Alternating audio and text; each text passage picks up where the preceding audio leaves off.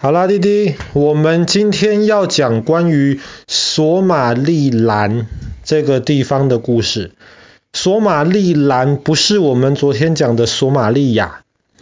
而且索马利兰这个地方在哥哥的世界地图上面，爸爸找过了，找不到。那其实，在很久以前，我们昨天讲到这个非洲之角这一块地方，就叫做索马里。然后今天的索马利亚的这块地方，当时是意大利的殖民地。那么今天索马利兰的这块地方，当时是英国的殖民地。那么后来这两个国，这这这两个地区，后来都同时被意大利人给占领了。那后来从意大利人手上独立出来之后，就变成索马利亚这个国家。但是，一直到大概三十年前的时候，因为索马利亚内战的缘故，我们昨天讲到了索马利亚的政府里面有些人在自己打自己，所以后来趁着内乱的缘故呢，索马利兰这个地方就分出去了，他们就宣布他们是一个。独立的国家了，跟索马利亚是不一样的。当然，全世界其他地方都不承认，他们还是承认索马利亚是一个独立国家。那索马利兰是索马利亚里面的一部分，索马利亚也是这么说的。只是实质上呢，索马利兰其实是一个完全独立的国家，他他自己在照顾自己。然后在索马利兰这个地方宣布独立之后，其实索马利亚的情况还是很糟糕。我们昨天讲到了索马利亚很多本来是渔夫，他们被逼着没有办法捕鱼了，去当海盗了。可是索马利兰这一块地方，相对其实情况还是比较稳定、比较安全的。当然要去索马利兰旅游是一件很不容易的事情，但是还是有一些观光客想到这个地方去参观。为什么呢？因为在索马利兰有一个，其实不是一个，它是十个山洞连在一起，可是这一块地方叫做拉斯吉尔。拉斯吉尔这十个山洞为什么会有名？为什么会吸引很多人参观呢？其实这些山洞在过去几百年的时候，当地的原住民都知道，而且当地的原住民，比方说下雨的时候，他们都会到拉斯吉尔的山洞里面去躲雨。那么有时候他们在里面躲雨，雨下很久不停，他们在里面待得比较久的时候，他们也会看一看山洞里面有什么。然后他们会看到山洞的那个山壁上面，山洞的墙壁上面可能有一些好像颜料涂过的痕迹，红色的、黑色的，可能有一些是黄色的。可是几百年来，当地的原住民除了在拉斯基尔的山洞里面躲雨之外，都不太把那里当成一回事，一直是到大概快二十年之前，有一群法国的考古学家，他们就正好到了索马利兰这个地方去进行一些的研究，然后他们就听到了拉斯吉尔附近当地有一些原住民就说：“哎。”我们常常下雨的时候就会去这边躲雨，然后我们在山洞里面好像看到有一些颜料的痕迹。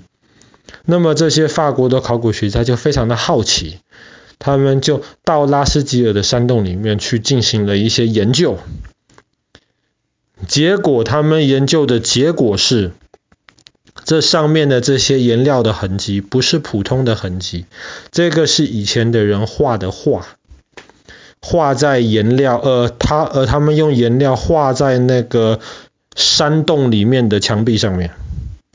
这些画大概有多老呢？这些画大概有两万年，两万年之前的人画的。而且因为那个山洞里面状态很好，没有人去破坏，除了有一些原住民在那边躲雨之外，他们完全没有去碰到那些山壁的那些画。而且那个山洞里面其实也没有河，没有水去破坏那些画，所以两万年前的这些画其实留下来保存得非常非常好。所以从此拉斯吉尔的这个壁画就变得很有名，很多很多考古学家去那边研究。因为现在其实我们之前在讲南非人类的摇篮的时候，我们其实讲过，其实现在绝大多数的科学家都相信人类是从非洲开始的，不一定是从不，有些人认为是说从非洲的东部，可是很有可能是从非洲开始的。那么在拉斯吉尔发现两万年之前的人，他们就已经会用。表达出他们当时生活的一些场景。了，这个其实是一件很厉害的事情，而且他们画的画里面有很多是我们今天看到还是很熟悉的一些题材，比方说好了，他们画里面就画到有一些像是人的样子，考古学家就猜是人，这些人旁边呢带着狗狗。所以在两万年之前的那些当地的原住民，他们就知道狗是人类的好朋友，它可以保护人类，它可以跟人类在一起做朋友。这个跟我们今天的生活是一样的。然后他们发现当地的那些山洞里面的画，有很天还有我们还看得到的一些动物，比方说有长颈鹿。比方说有山羊或是羚羊，就是那滴滴前天在动物园里面看到的头上有角的那种羊。这些东西我们今天都还看得到。原来在两万年之前的索马利兰，其实这些动物都是当地存在的。可是呢，这些画里面最多主题的是牛，而且这些牛。不是我们今天看到，比方说来种田的这些牛，在壁画里面常常看到是这些牛在中间，